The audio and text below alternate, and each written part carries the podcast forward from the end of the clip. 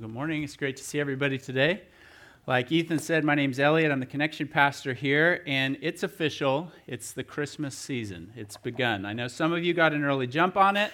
I Heard some people playing Christmas music at the beginning of November. To me, that's a little too early. I think we should wait till after Thanksgiving. I think that's what most people do. But once it's December, there's no denying it. It's Christmas. It's time to get out the lights and untangle them, or if you left them up from last year, just plug them back in.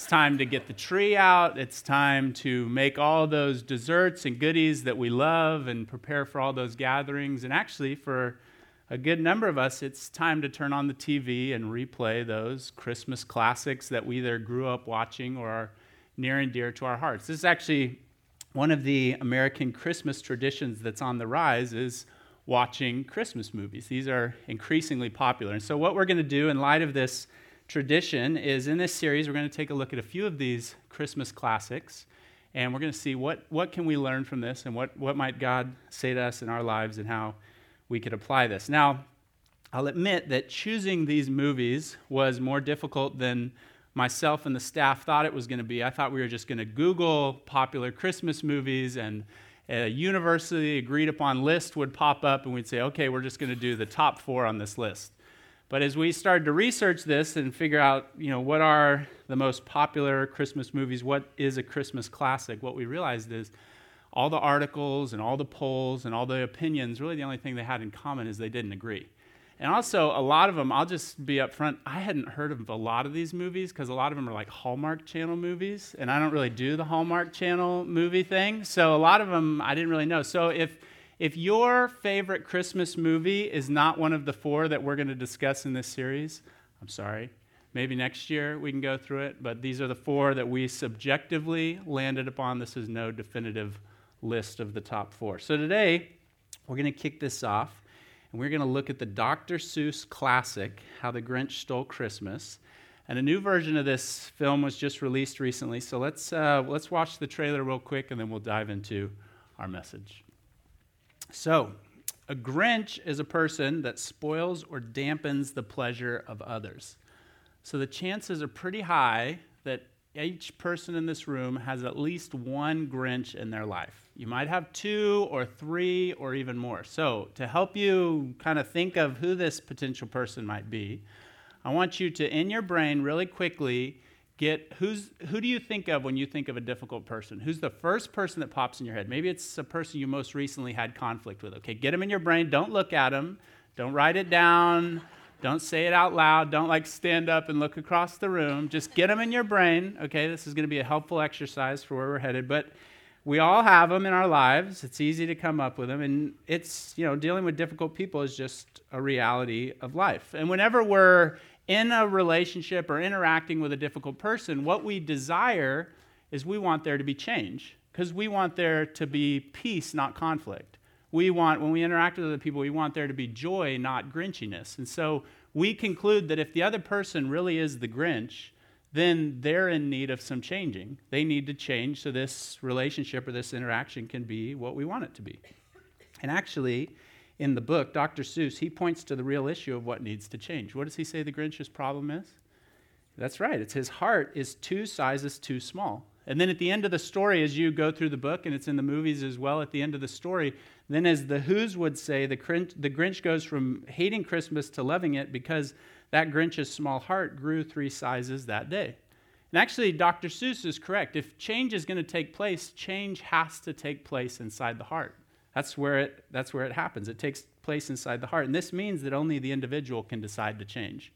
And this is really tough for you and me because for you and me, as we're interacting with other people, we've come to the conclusion that, oh, this is a difficult person and we really want them to change.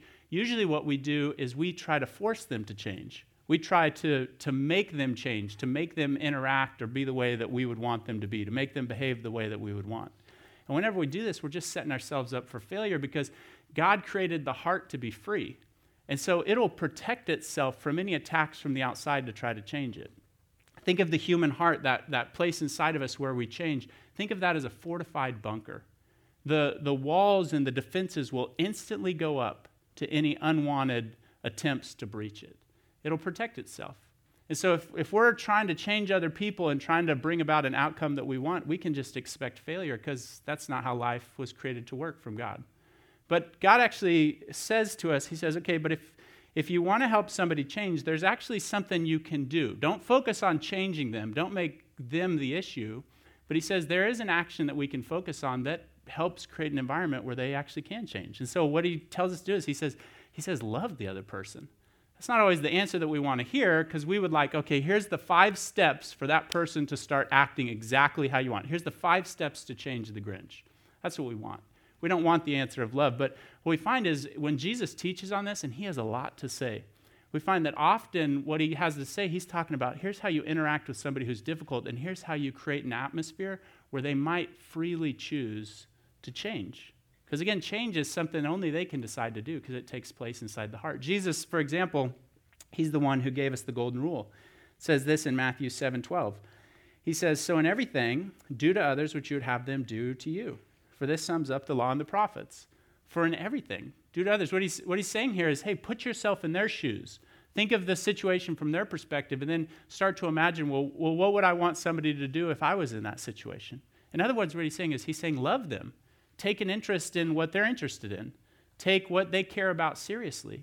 Communicate that you value them with the way that you interact with them and the way that you talk to them. He's saying, hey, put yourself in their shoes.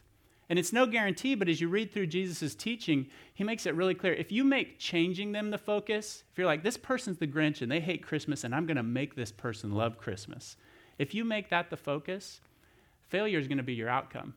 But if you make love the focus, and you step back and you say, okay, how can I really do to them what I would want them to do to me?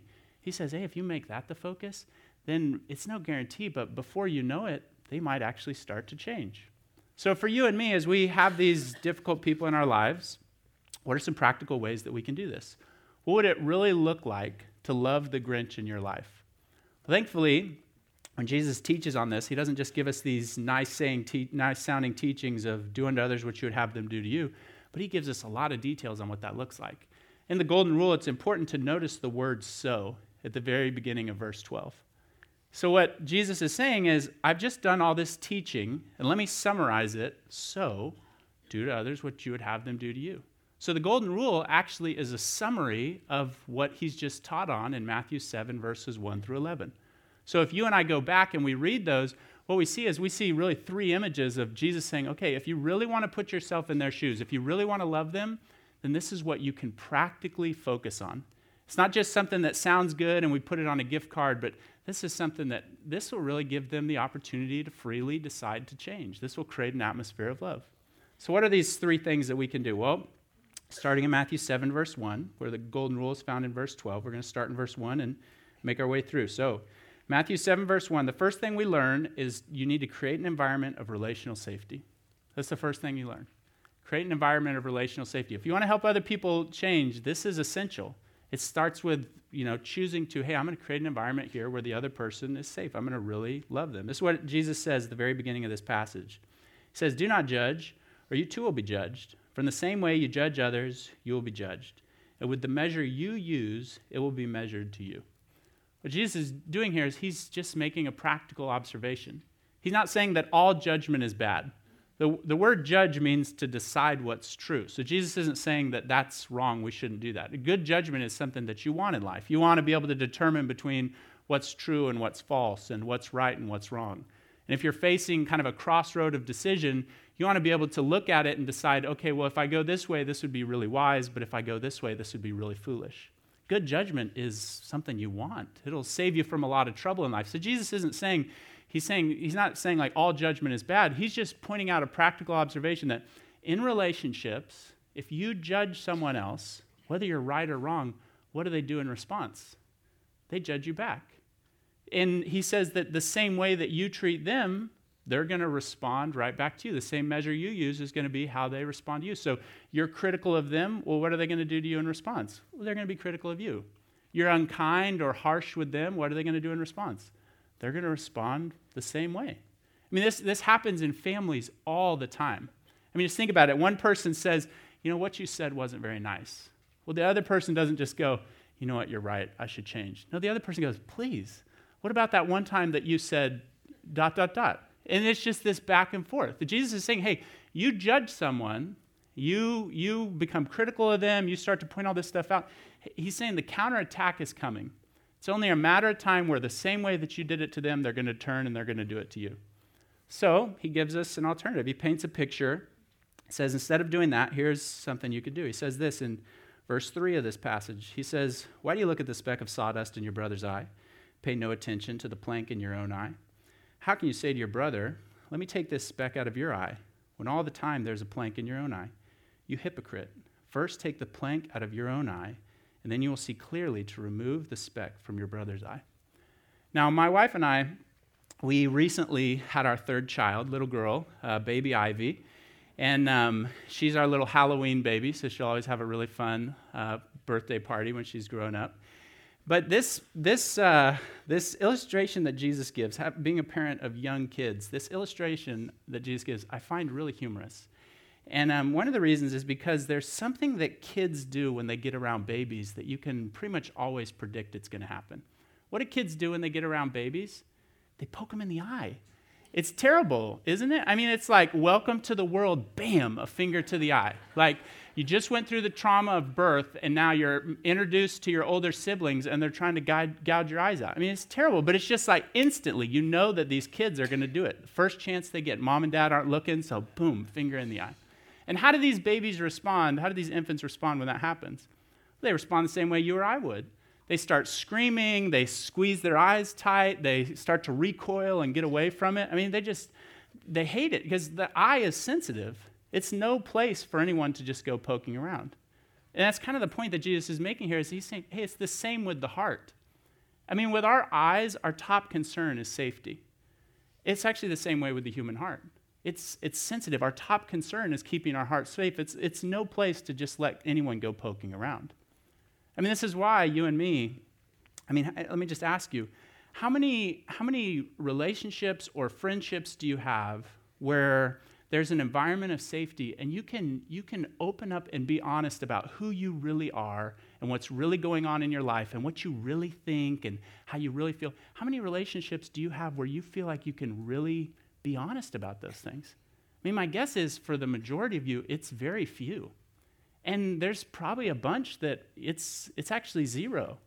There's no one that you can really open up with and, and be who you really are. Because when it comes to our heart, we want to keep it safe, we want to protect it. And our experience is kind of this culture of eye poking. You know, people just kind of walking around. I mean, my kids, my kids might be quick to poke their little sister in the eye, my two older ones, but do you think they're going to let anybody get close to their eyes? No way. And this is kind of how we are in relationships. I mean, we kind of we kind of walk around and we're quick to point out the flaws in others and oh, this difficult person and they're so such a Grinch and you would never believe what they did. They hate Christmas. Can you believe that they hate Christmas? And on and on and on. And we're so quick to point those things out in other people. Actually, we would really prefer to do that. We'd really prefer to point out the problems in other people instead of turn the finger around and examine ourselves. And this is how we are. But the reality is, as long as we're doing that, as long as we're just pointing out all the problems in other people, we're not safe. People don't change in that environment. People don't change in the environment where people are constantly critical and nitpicking and saying, oh, this person's the problem, and let me tell you X, Y, Z. People don't change in that. They put up their defenses, they're guarded. So if you and I are going to create an environment of relational safety, what's essential for people to change in how do you and I become safe people? Well, Jesus points it out here. He says it begins by turning the truth detector around and pointing at ourselves. It begins by examining ourselves. He says this He says, first, he gives, he gives a, a progression of events. He says, first, take the plank out of your own eye. First, examine the sin in your life. Take your sin seriously. He says, and then, once you do that, then you'll see clearly to remove the speck from your brother's eye. What he's saying is, he's saying, hey, if you want the other person to change, you change first. That's just a reality of how life works. I mean, yeah, we, we want, the other person hates Christmas. Of course, we want them to change. We want them to love it as much as we do. But what Jesus is saying, hey, it, it starts with you. It starts with you taking the sin in your life seriously and going to work on that. That's how you start to become a safe person. And this, this image Jesus uses of the, the plank and the speck, this is really important, and we, we shouldn't look over this. He's making a really important observation about sin. See, whenever there's, whenever there's sin that we encounter, whatever sphere it's in, we are quick to our first thought, and usually our only thought, is to blame another person. So if there's conflict at work, that's my boss's problem, or it's that coworker's problem. Or if there's difficulty in the marriage, it's my spouse's problem. Or if there's drama in the family, well, it's that Grinch's fault. And we're just so quick to just immediately look at and blame the other person. That's usually our first thing. But when we do that, we're becoming the last person they feel safe around. See, safe people, the kind of people that create this environment where other people change in, safe people take their personal sin, they take it seriously, and they've spent a lot of time working on it. So they don't look at the, the problems in other people's lives and they don't, they don't look down on that and they don't, they don't judge it and they don't get disgusted by what's going on in other people's lives because they've spent so much time that they realize, hey, there's not a lot of difference between me and you. I'm going through the same thing. I'm wrestling with the same thing. I've got the same kind of sin inside of my heart. And Jesus uses this image of a, a speck and a plank because the point he's making is the main difference in sin is size, not type. This is really important. We like to think that, you know, the problems in somebody else's life, oh, it's completely unlike anything going on in my life. What Jesus is saying is, hey, what's what the, a speck and a plank? It's the same basic material. So that means is you and me, we don't want to admit this, but really what Jesus is saying is you and I, we can look at the sin in anyone else's life. Even the even the big sins that end up on the news and even the ones the, the heinous ones that make the history books what Jesus is saying is, He's saying, hey, you, you can look at that and you can see the same basic materials are found inside of your heart. Yeah, you might not have let it grow to that extent, but it's still it's found in your heart too. And this is what a person who creates an environment of relational safety realizes. They realize, hey, you know what, between me and you, there's not a big difference. You know, I've got the same sin in my life, and I'm working on it too. That's what a person who creates this kind of environment does. They realize the difference is size and not type. So, to love the Grinch in your life, start with yourself. Here's a question you could ask yourself Would you rather be helped by someone judging your sin or working on theirs?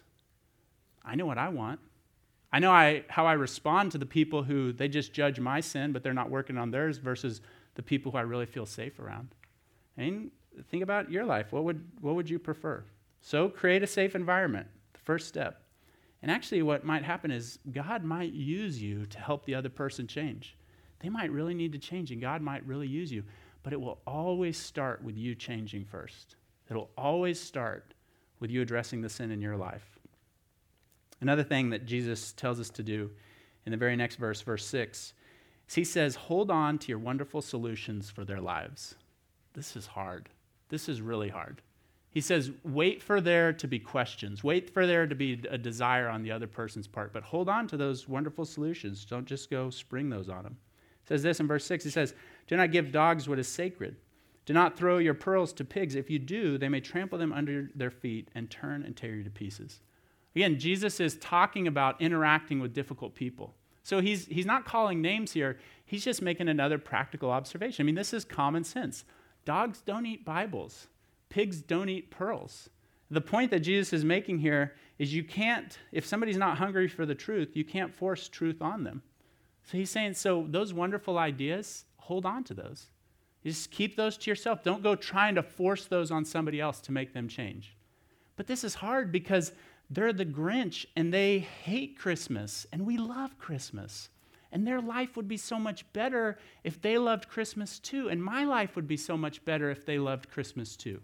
And I know just the thing that'll make them love Christmas. I mean, it's been revealed to me, and I know just how to make them love Christmas. So we think instead of holding on to that, we think, oh, if I just say it a little more clearly this time.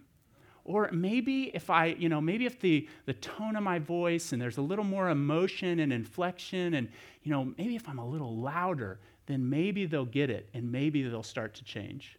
So we just try to keep, you know, maybe a different angle, but I can get this person to change. I can get this Grinch to love Christmas. What Jesus is saying is he's saying, you know what? You better watch out because that could really backfire on you. He gives a warning. He says, if you're not camp- if you're not careful and you keep trying to force your wonderful solutions, he says, they'll trample your wonderful insights and then they'll turn and they'll they'll attack you because they don't want it. You can't force it on them. He created the heart to be free. It has all kinds of natural defenses that will keep itself from being forced to do anything. So when you try to fix someone or force them to change, you're actually working against the way that God created them to work. The heart's gonna, it's gonna counterattack judgment. It resents manipulation. It will fight back against being forced to do anything. So Jesus is saying, watch out, be careful. You know, in the story of the Grinch, the Grinch, as he tries to destroy Christmas, he doesn't encounter a bunch of people who had a bunch of wonderful ideas that would fix his life. Instead, the Who's action in the story, it caused him to step back and think. It was counter to what he assumed. They didn't, they didn't come at him with pitchforks and torches trying to catch him, but it says their actions says this. It says, and he puzzled three hours till his puzzler was sore. Then the Grinch thought of something he hadn't thought of before. He was given freedom to step back and think and go, why are they behaving the way that they are? This doesn't make sense. And in that freedom, he had the choice to change. It wasn't being forced upon him, so he didn't have to, he didn't have to respond to being forced to do anything. He had the ability to think. Now, I'll warn you, sometimes it takes more than three hours. Sometimes it takes a while. But if you keep trying to force them, and this is so important to get, as long as we are, are judging other people and being critical of them, and as long as we have these wonderful ideas and are trying to force them on the other people, then guess what? We're the problem. As long as we're doing this, and we're judging and pointing out the speck in somebody else's eye, and as long as we're trying to force these wonderful ideas, you know what Jesus would say? You're the Grinch. So now, instead of them having this environment of safety where they can choose to change, and instead of them having this space where they can really think and consider some different ways to live and might even say, hey, would you help me with this? Now they've got to respond to something, and what they have to respond to is they got to respond to you. Jesus is saying, hey, when that happens, watch out. Says, hey, the warning he gives is, you know what? You judge them, they're going to judge you back. You poke them in the eye, guess what's coming? You're going to get poked in the eye. That's not an environment where people change. So hold on to those wonderful ideas for their life. Keep those in your pocket. That's what Jesus says to do. You know, someone wise told me that the hand that gives out pearls of wisdom is often the hand that has given out other gifts. And the point is, is there's trust in the relationship. There's been time and effort and thought put into, okay, what would be best for this other person? And how can I really communicate to them that I care about them? That's been put in. So this trust has been developed. So, you know, if you're if you've got this person in your life and you feel like, "Oh, I've got this wonderful solution." It actually might be a really good insight that could help them. But if they don't want to hear it, you know what, just keep it in your pocket and well, what's something else you could do? Is there another way that you could communicate to them that you care for them? Is there another need that they have that you might be able to meet? You know, if you don't know what that is, then just start with the question How can I help? Is there anything that you need? I mean, there are things we can't do. I mean, the Bible is very clear. You know, there are some things that we can't give to people, but there's a lot of stuff we can do that's really good for others. So just start with the questions. Here's a question you could ask yourself Would you rather someone blast you with the truth, or would you rather someone wait for the right moment? I mean, I know what I would prefer. I would rather somebody wait for the right moment. And so as you're doing that, as you've got this, I've got this wonderful solution, as you're doing it, hey, just how can I develop trust? And you know what? Again, God might give you the opportunity to share that, and it might really help them. But wait until they start to open up about here are some struggles going on in my life, and this is some stuff I'm wrestling with. And wait for them to start to ask questions about, well, how did you deal with that? And then when, when you see these opportunities, they start to ask questions and they start to open up. Don't just spring on them and be like, for the last three years, I've been waiting to share this with you. In a very loving way, hey, you know what? I, I was, I went through something similar. You mind if I share with you, you know, how God helped me in that situation? You know, again, it's just you're, you're, you've got that environment of safety, so keep that. That place where they're not going to be judged for sharing what's going on. But if God gives you opportunity, that's great, but it's, it's going to take time, and you've got to develop trust first. And then as you're holding on to your wonderful idea, and you're focused on building trust, then that leads us to the third thing that Jesus tells us to do. Jesus tells us to pray for them. He says, in, when you're dealing with other people in difficult relationships, he's saying, hey, pray for them. This is one of the most powerful and important and overlooked things that we can do. He says this in verse 7 of this passage. He says, Ask and it will be given to you. Seek and you will find. Knock and the door will be open to you. For everyone who asks receives, the one who seeks finds, and to the one who knocks, the door will be open. Usually, this passage is kind of pulled out, is taken a little bit out of context, and it's kind of, oh, I can ask for whatever I want, and he has to give it to me. Well, that's not what he's saying, because remember, this, is, this isn't a standalone. This is in the context of dealing with difficult people. So he goes on, and he says, Which of you, if your son asks for bread, will give him a stone? Or if he asks for a fish, we'll give him a snake? If you then, though you are evil, though there's still sin inside of your heart, if you know how to give good gifts to your children, how much more will your Father in heaven give good gifts to those who ask him? What he's saying is, hey, the reason you go to God in prayer is because you and I, we don't have the power to change people. The only one who has the power to soften a heart is God.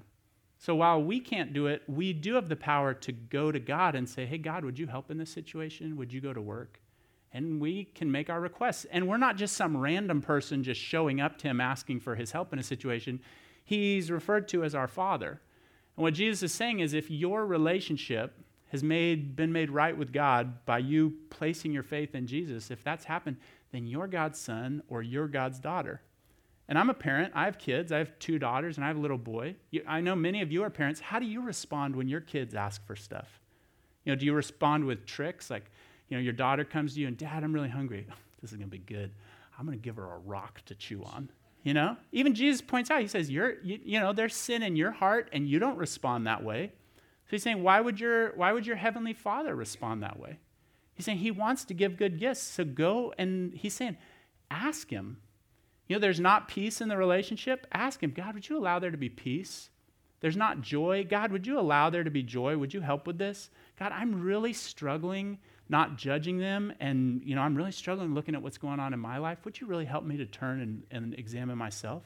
He's saying hey start and, and get the conversation started. Go to the one who really has the power and ask him for help in the situation.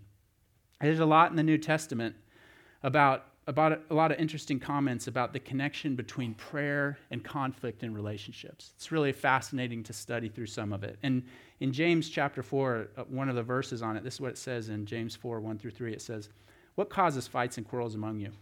Don't they come from your desires that battle within you? You desire, but you do not have, so you kill. You covet, but cannot get what you want, so you quarrel and you fight. You do not have because you do not ask God. When you ask, you do not receive because you ask with the wrong motives that you may spend what you get on your pleasures. James is making a really interesting point here. He's saying, hey, all that stuff that goes on in the relationships, all that stuff that you, all the stuff you bicker and argue over, you get in those quarrels or you get in those disputes and those fights and it starts to divide you, all the way, that stuff, all the way up to the really extreme cases where people kill each other. He says, all that stems from desires inside of you. And the reason there's all that conflict going on with other people is you're looking to them to meet and satisfy those desires instead of coming to me. He's saying, hey, you, you know, you, you're sitting there going like, I really want to be happy this Christmas, so I need that Grinch to behave themselves. And if they won't behave themselves, then I'm not going to have a good Christmas. So I really, I need them to be under control this year. And so we're looking at other people, thinking other people, if they would just do this, or if they would just do that, or if they would just not show up, then maybe then we would be happy. He's saying it's because we're not going to God. We're not going to God to get those desires met. And then he adds to that, he throws this in there, and he says, When you ask, says, You do not receive because you ask with wrong motives, that you may spend what you get on your own pleasures. This is really interesting to me. I, again, I've got three kids. I got one that's almost four, one that's two, and then the newborn. And with the older two, they, they've been doing something interesting of late that my wife and I have been catching on to. And one of, you know, one or both of them will every once in a while just kind of, you know, casually walk out into the living room, and my wife and I'll be sitting there, and they'll make a request on behalf of the other sibling.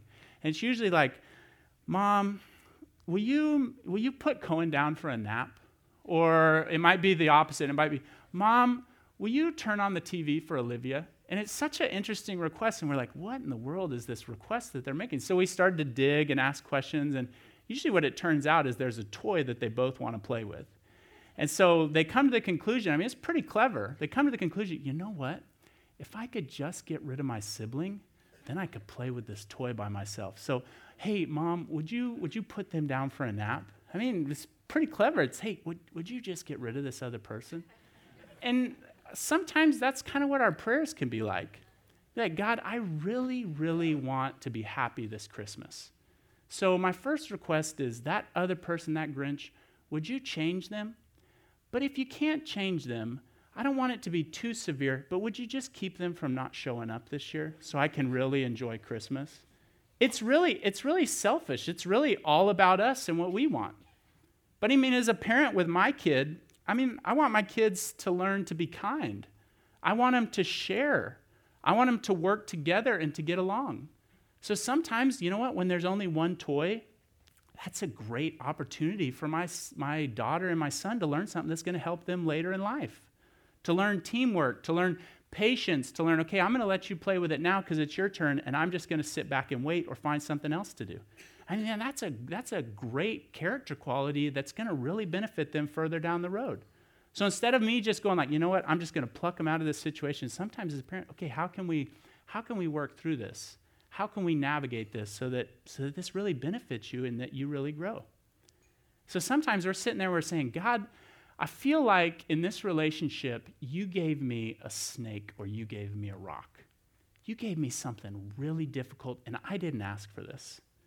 And if you feel that way, God can handle it. Be honest with Him. Tell Him that. But it says He's not out to trick us. He's not sitting up there in heaven going, oh, check this out. I just put a Grinch in their life. Let's watch. This is going to be good. He's not doing that. He's not mean and trying to trick us. So then the question for us is okay, God, I, this is really hard for me. But God, instead of me just thinking of only what I want, would you help me to partner with you here? Because I don't know what you're doing. I don't know what your plan is. I don't know what you're trying to focus on in my life. I don't even know what's going on in the other person's life fully. So instead of me getting in the way and just pursuing what I want and trying to change the other person, would you help me to work with you here? So, God, if there's sin in my life, would you reveal that to me and help me to go to work on that? If I need to create an environment of safety where the other person can start to change, would you really help me with that? Would you give me self control? I'm really struggling with holding my tongue and not saying what I think. Would you give me self control? Would you help me, God? You're asking Him, God, help me to partner with you in what you're trying to do here instead of just, God, this is what I want, so I need you to do X, Y, and Z. There's a big difference. I mean, just, just think about it. When, when it comes to you, would you rather someone tell you everything wrong with you? Or would you someone who prays for you? I mean, what would you prefer?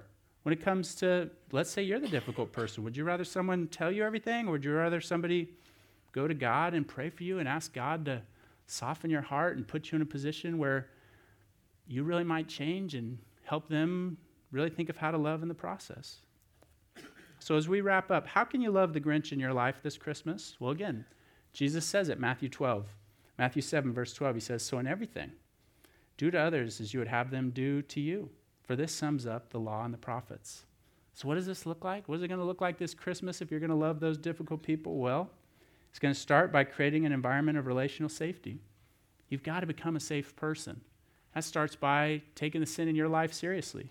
And then those wonderful solutions that you have, those pearls of wisdom that would be so helpful to them, just hold on to them. Just wait until, until they're ready, until there's interest or a desire. Hold on to those. And then, in the meantime, pray for them. Ask God to do a work. Ask God to help you really partner with Him. Ask God to work on your life too. Go to Him. Go to the one who really has the power to soften a heart. So let's pray. Father God, as we head into this Christmas season, there's going to be a lot of opportunities to live this out. God, probably even today, there's going to be a lot of opportunities. So I ask that as your people that you would help us in this area. I pray that we we really would think of how can I love in this situation. The golden rule is clear. Do unto others as you would have them do to you. But God, that is so hard. So would you help us to think of what we can do to create a safe environment? Would you would you shine a light on stuff we can we can focus on in our lives, the sin we can work on instead of making the other person the issue? God, would you would you help us to bite our tongues and to build trust in the meantime and not just go share all of our opinions of what we think would be good for other people? And then, God, I pray that we would be faithful to just come to you again and again and again and ask for help and ask for you to work and ask that you would use us in the situation. God, we thank you for your clarity. Jesus' name, amen.